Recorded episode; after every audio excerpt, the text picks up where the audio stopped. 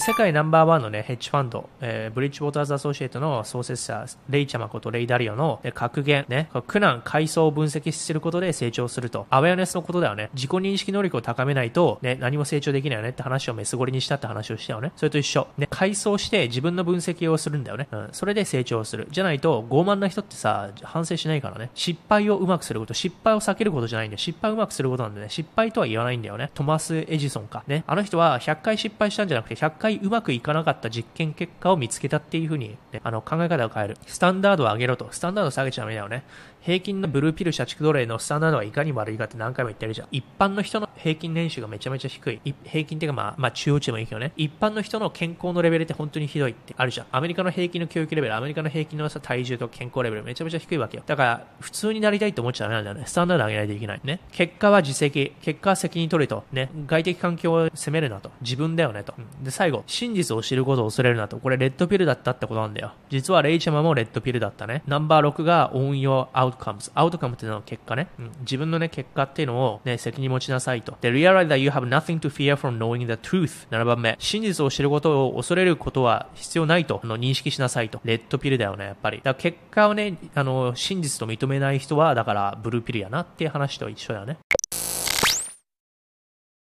皆さん、レイダリオという方を知ってますか？ね、我がレイダリオですよ。世界ナンバーワンのヘッジファンドマネージャー、ブリッジウォーターアソーシエの CEO、レイダリオね、ペインプラスリフレクション、プログレスということで、痛みとか失敗プラス、それを反省とかしてね、どうやってね、次改善しようかって考えることで、前に進めるということですね。だ私以前言いましたね、ビットコインとかもね、飛び箱のね、飛び台ですよ。うん、飛び台ってあるよね。こういう飛び台。うん。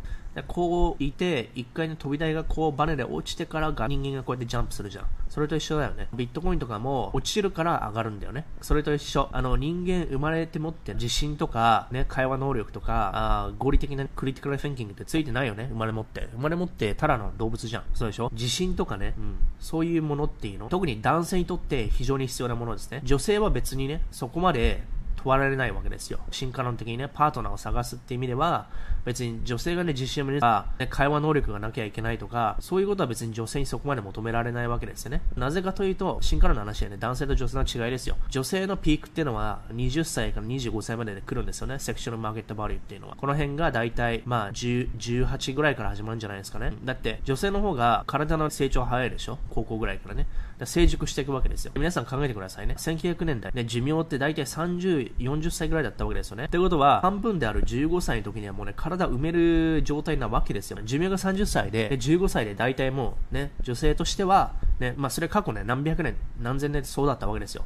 女性は大体15、16ぐらいでもね、子供を産める状態で子供を産んでたわけですよ。で30歳に死んでたわけですよね。医療の発展とかなかったし、ワクチンとかもなかった。だから15歳ぐらいからね、それでこれ女性ね。で、男性ってのはもう30超えてからですよね、ピーク迎えるの。こうゆっくりなんですよね。だから俳優だよね、ハリウッド俳優とかもそうよね、レオナルド・ディカプリオとかさ、35、40。で、そういう人がやっぱりね、女性のね、ピークの23とか、そういう人たちをデートしてるわけですよね。これって別にね、数字で現れてるデータなわけですね。CM とか映画とかで起用されているトップ主演女優の平平均年齢ってやっぱりこのね、18から25の間がピークなわけですね、女性の場合。男性の場合って35とか45ぐらいがピークらしいんですよ。でもやっぱりこれ、社会的に見てもそうだなと思いますよね。女性は大学生の時にもうね、基本的にモデルとかって言われる人たちですよ。うん、そういう人たちってもう成熟してるわけですよね、には。だから別に自信がなくても、ね、外見だけでクラブに入れちゃったりとか、金持ちとね、コネクションでヨットに乗れたりとかさ、そういうことって18から25で全然できちゃうの、女性は。男性はいかがでしょう ?18 から25ってか細い、学歴もない、キャリアもない、お金もないっていうね。で、男として、まあ、筋トレも時間かかるもんですから、もうただの、うん、お子ちゃまなんですよ。18から25ってまだまだね、男性の場合は。で、男性がリードしますよね、会話って一般的にね。ダンスと一緒で、サルサダンスとかバチャと一緒でね。だから男性が自信持たないとダメ。男性が会話リードできないと、あの、恋愛ってあの成立しないでしょ？それと一緒。国際恋愛で、あの女性が英語喋れない。で、男性が英語喋れるね。例えばさ、英語圏の国際恋愛ってよくあるよね。女性があの言語喋れないけども、その英語圏の男性と結婚。なぜかって、男性が向こう側ね、一応ね、英語喋れるから、それについていくわけですよ。この逆パターンってないんですよね。レアなんですよね。男性が例えば日本人で、女性がなると、多分まあ、英語が主流になると思うんですよ。大体。日本に住んでない限りはね。その時に日本人の男性がさ、英語喋れなくて、女性はリードできるできないでしょだから無理なのよ。国際恋愛っていう風な感じで言うと、基本的に女性側が喋れなくてもね、全然 OK なの。でしょ？日本だけじゃなくて、東南アジアもそうだけど、もろもろね、英語圏でもそう。だから女性ってのは、基本的にはですね、パートナーを作るためにはって意味ですよ。うん、別に、キャリアで比べたりとかそういうことをしなくてね、成熟しちゃってるわけですよ。それ、マーケットとしてはもう十分なわけですよ。お金ももらえるんですよね。大学生でパパが体験だけでね。だから、年齢の違いがあるわけですね。いかに男性の方がリードする必要があるか、会話できるようになるか。まあ、それと一緒ですよ。そう。だから生まれ持って自信持ってる人いないので、やっぱりどん底ね、こういうめちゃめちゃイケオっていう人は、ね、生まれ持ってそういうわけじゃないのよね。別にイケオっていうのは別にね、外見がいいとかそういうことじゃないよ。外見もいいいい方がいいだろうし、中身もね、まあ、映画で言うとこう、アレクサンダー王みたいな勇敢で頼りになるみたいな、そういう人だよね。本能的にね、メスゴリラが濡れちゃう強くて頼りになる男、濡れる男だよね。っていうのは、これがないと、こう上に良くなんないよね。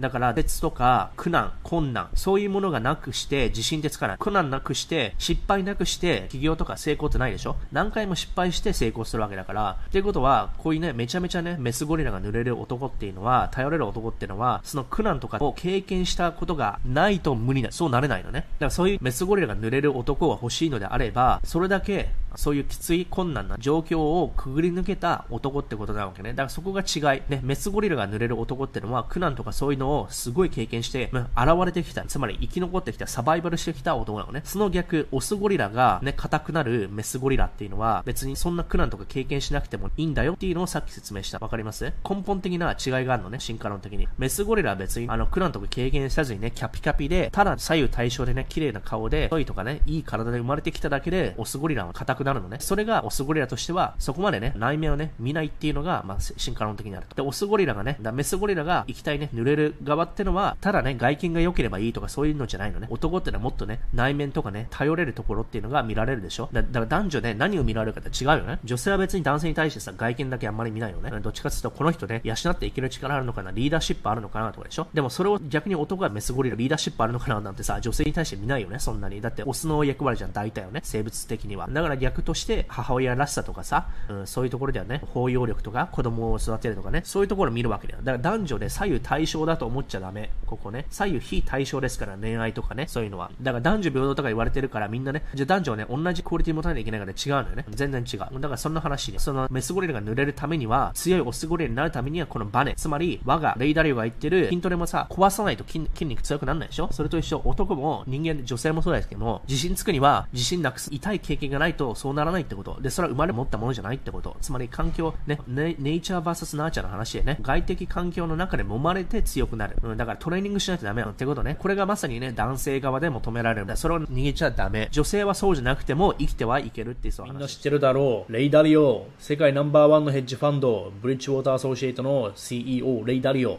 本出してます。ベストセラー本です。彼のツイートでありました。It's easy to tell open-minded person from a closed-minded person because they act very differently. ということで、この人は柔軟でオープンな考え方だなっていうふうに見極めることはすごい簡単であると。なぜ柔軟な考え方の人をね、見分けるの簡単かというと、その人たちは違うふうに行動したりするから、言動が違うからって言ってその何が言動違うのかっていうね、ヒントになるものは何なのかということで、ヒントがいろいろあります。皆さん、クローズドマインドとオープンマインドどっちがいいと思いますか？世の中、ブルーピルの人はクローズマインドなんですよ。で、ブルーピルの人はそれすらも分かってないんですよ。アウェアネス、自己分析ができないから。open mind ってことは、社会の主流であるものをね、逆を行くわけよ。だから、 sheeple になんないし、まあ、一人でクリティカルに物事を考えないといけないと。まあ、それはトレードもそうなのよ。大衆を追っていたらトレード大体負けるから。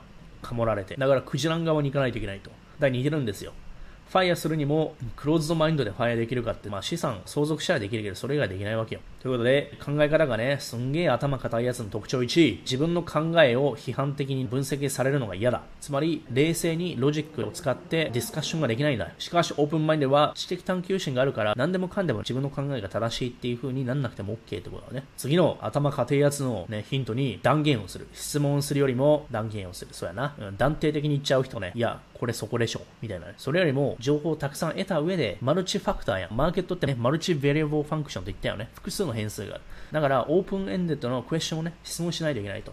まあこれはね、あからさまですよね。そして、ナンバー3。close mind focus more, much more on being understood than これ、他人の目線で相手を理解しようとするのではなくて、自分が理解されたいだけ。つまり、協調性とかそういうところかな。まあ、これはどうなんだろうな。ちょっと一瞬どうだろうと思ったな。次、close mind people block others from. 途中で人が話してる時にそれをブロックしてしまうと。なるほどね。まあどうだろうな。それはちょっと微妙かな。主張したい人はブロックしたよね。ちょちょちょみたいな。次、have trouble holding two thoughts simultaneously in their minds. つまり一つの考え、絶対的な考えを持ってしまうってことかなわからんけど。まあオープンマインドはつまりね、いろんな可能性があるってことを分かってるから、9時5時社畜だけが真実だと思ってないから、ファイアという道を見つける、そういうね、パラレルワールドですよ。ああ、これそうやな。あ、close-minded people lack deep sense of humility. humility というのは modesty と一緒ね。謙虚。ブルーピルの人って結局謙虚じゃない。傲慢なんですよって言いましたよね、私。これ本当なんですよ。傲慢だから自分のね、知識がそれほど低いってことさえも分からずに、あ、俺知ってるから何もしなくていいってなって結局ね、投資とかファイナンシャルリターリティめちゃめちゃどん底のまま自分が知ってると思ってトレードでレバロングを3倍とか5倍しちゃって人生の資産を失っちゃう。それ何から来てるかって一番は自己認識と謙虚さが足りないことから来てるのよ。あ、俺できんじゃんっていうね、傲慢さがね、あるんだよね。それがクローズマインド。だから本を読めば読むほど、ね、知らないことを知るってあるでしょ？だからそうなのよ。上を行けば行くほど、いかに上があるかを知るから、ね、謙虚になるのよ。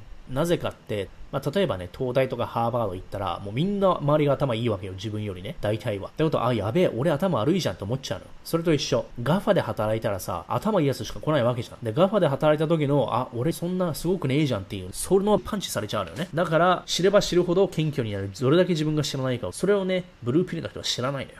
これが一番だね、私的には。知らないからこそ余裕でレバー使っちゃうっていうのもあるしね。